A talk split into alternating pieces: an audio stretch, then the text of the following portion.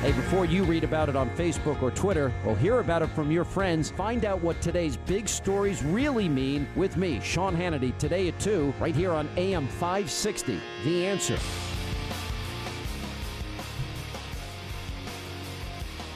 Dan and Amy, so the uh, surprisingly quick, I thought, verdict in the uh, Jason Van Dyke case on Friday afternoon. Uh, thankfully, the response was peaceful and, um, frankly, largely celebratory.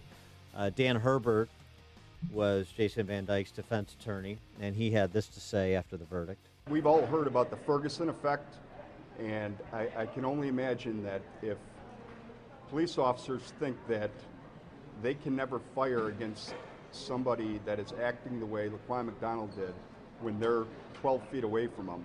Uh, I, I, think that what he, we are going to have is police officers are going to become security guards.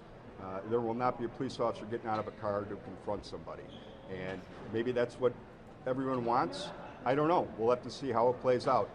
And that's what I heard all week long from my police officer friends is that they're back into the fetal position. I They're not going to risk their not seeing their daughters graduate from high school or walk them down the aisle to, to because of the, what happened. Police officers becoming security guards. I got a text from a Chicago police officer friend of mine who said, uh, "Today is the day that proactive policing died." We'll see. Um, but in terms of the four corners of this case, uh, one thing was clear from the verdict. Uh, number, uh, particularly how quickly it was re- reached. Uh, how quickly it was reached. One, they thought that the first shot fired was unlawful. So much, so much has been made of the 16 shots, but convicted on 16 counts of aggravated battery with a firearm means that he should have never fired in the first place, according to the jury. Number two, uh, from uh, the jurors speaking, some of them after the verdict was announced, they didn't believe Jason Van Dyke, so the decision to put him on the stand. Yeah, they did not like the fact they they said it was he was too rehearsed. Some didn't believe him, and then there was also the closing arguments. One um, juror, she was a four woman, she said that uh, she was upset that Dan Herbert brought race into it. I don't feel that it did until the end. The statement that was made at the end was wrong to me.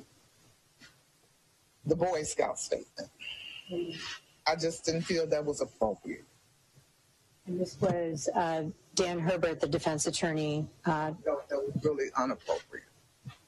We're past all of that. We're, we we didn't come here because of race, or we came here for right and wrong. That's all. Right, and she was referring to essentially saying Laquan McDonald was no Boy Scout. Right. Yeah.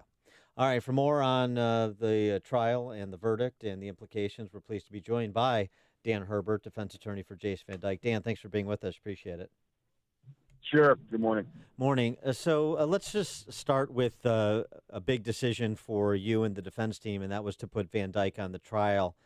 Uh, from what you heard from jurors after the fact about, uh, frankly, they didn't think Van Dyke cleared the credibility threshold. Do you regret that decision?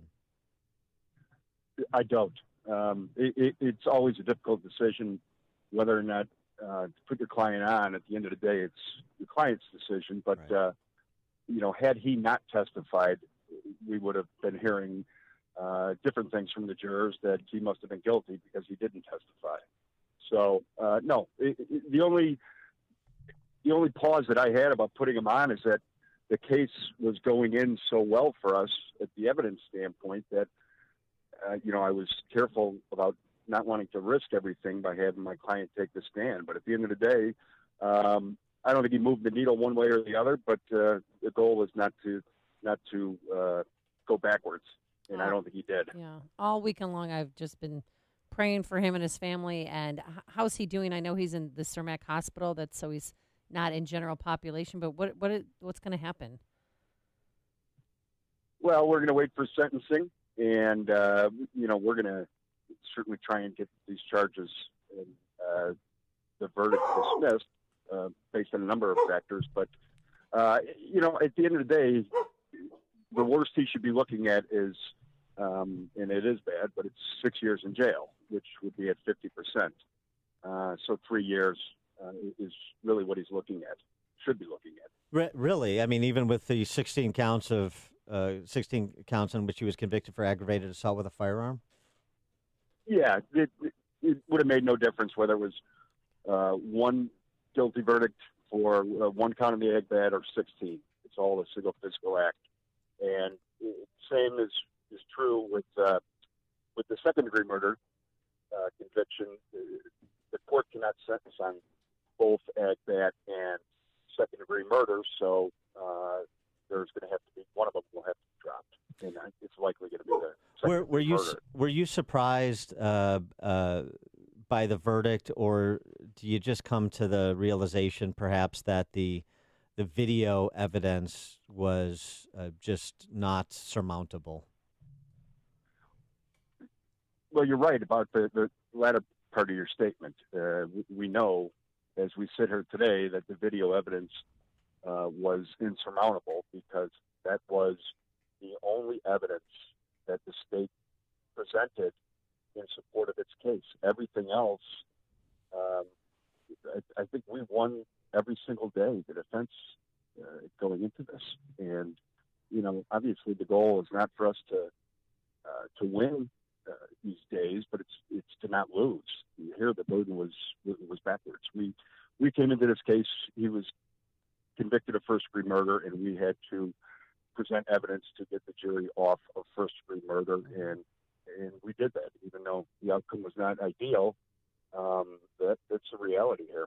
I loved what you said in your closing um, statements that if he would have listened and would have dropped his knife, then he'd still be here today. Because that's true. I mean, he, he how many calls were there to ask ask him to please drop the knife before shots were fired?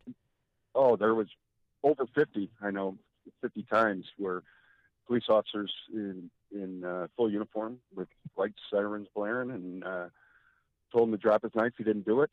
Uh, but here now, uh, there won't be uh, confrontations for individuals like that. It will be they, the police will wait till he gets tired or just gives up or kills somebody. So, um, you know, we're not going to have we're not going to have these problems in the future, unfortunately.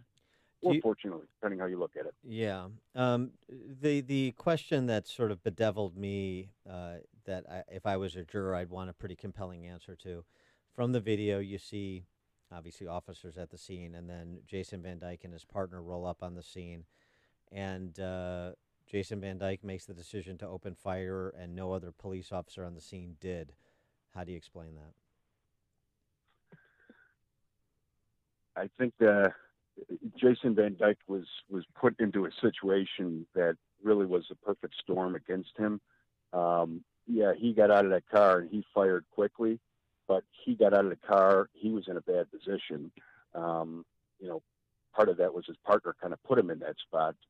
And you know, to be quite honest, these other police officers did not contain the situation at all. Um, it was continuing to escalate, and the uh, the situation was continuing to get out of control. What do you mean by his Um, partner put him in that position?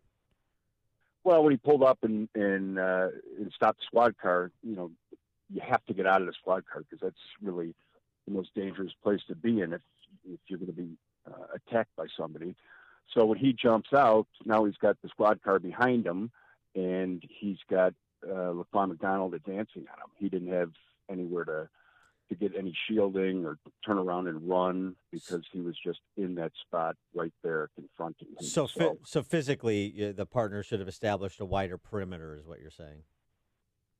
Yeah, you know, in hindsight, you can look at a lot of different things, but it's like when you pull up on a on a, a bank robbery, you you don't want to pull up right in front of the Yeah. the door. You know, you always want to give yourself a little bit of room, and uh, and that wasn't done here, and uh, you know that certainly factored into uh, Van Dyke's quick decision. Well, the uh, the the issue you just said, uh, Laquan McDonald was advancing on him. You know, the from the tape, and this was an interesting part of the testimony that Van Dyke offered as well. He thought he was backpedaling as he was shooting, and clearly the tape shows he wasn't. So that you know, it just goes to kind of his orientation in that moment and how he remembers what went down. So that that was interesting, but you know, the the position is Laquan McDonald was advancing on Van Dyke, and what the videotape seems to indicate is that La- La- Laquan McDonald was, you know, angling away from Van Dyke, and this is something that uh, a lot of people hung their hat on as well in terms of saying the shoot was bad. Yeah, and that's why we did our uh, animation recreation where um, we showed unrebutted un, uh, evidence that Laquan McDonald was absolutely advancing on Jason Van Dyke. He got within, uh, he went from 39 feet to, uh, I believe it was 13 feet in uh, in a matter of seconds. So um, the notion that he was moving away from Jason Van Dyke is was simply proven false. Have you spoken with your client this weekend? How's Jason doing and his family? You know what? I have not spoken with him. Uh, I understand his family was at mass yesterday. Um, I believe we are some of his friends and family are going to go see him tomorrow um, at the county. Uh, FOP, uh, I maybe it was Kevin Graham, but I, I, got, I heard a statement over the weekend from uh, Chicago FOP that they there's going to be an appeal uh, to the conviction. Is that your understanding? Is that what you're planning?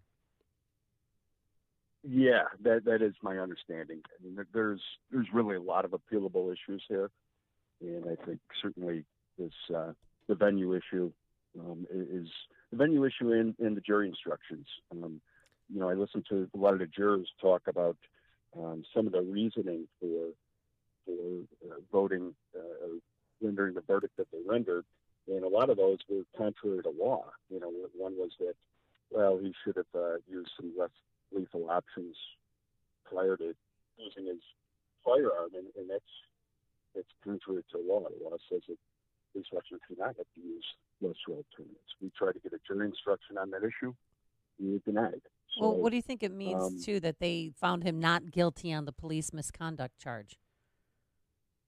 we think it's an inconsistent verdict because that they found him not guilty of violating a law while acting as a police officer, but then they found him guilty for violating laws. So um, it's it's inconsistent. Let me uh, let me ask you this: um, You had another decision to make uh, prior to the the important decision of whether Van Dyke testifies on his own behalf or not, and that was jury trial or bench trial. Why jury trial, and not bench trial? Do you regret that decision? we do not regret that decision one bit. Okay. The decision, it was a difficult decision, um, but it really wasn't for my client. Um, it was difficult for me as a lawyer, but that's another decision that has to be made by the client. And um, Jason's mindset all along was, I am in this situation because of politics, and I am not going to allow my my fate to be decided based upon the same politics. So for him, it was it was really never an issue. Yeah, I mean, I can understand that. If I in Cook County, I mean, obviously we know where these judicial uh, nominees and these judges come from, and so you know the yeah the politics of it and consideration by one person in terms of the implications of uh, acquitting him on these charges. Um, so I, I, understand that, and I understand that was a difficult decision.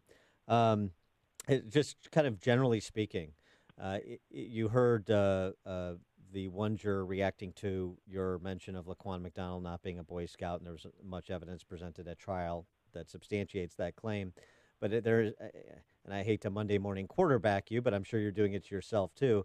Is there anything that you would have said or done differently in the presentation of the defense for Van Dyke?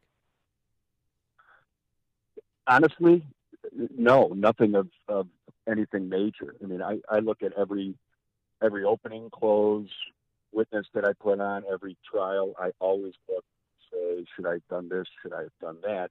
And I think that in every situation, I always come up with a couple of things that I think could have been done uh, differently. But honestly, in this case, I really am proud about how this trial was uh, was conducted, and uh, you know, despite the guilty verdict here, um, you know, I think anyone that watches a trial that understands the rule of law will will say that you know we won every single day of that case, um, and that's what we had to do to get him off this first degree murder case. All right, he is Dan Herbert, uh, criminal defense attorney for Jason Van Dyke. Dan, thanks for joining us. Appreciate your time. Sure, take care. And he joined us on our turnkey.pro answer line. There's only one radio show in Chicago talking about today's biggest stories and telling you what they really mean. That show is this one Chicago's Morning Answer on AM 560. The Answer.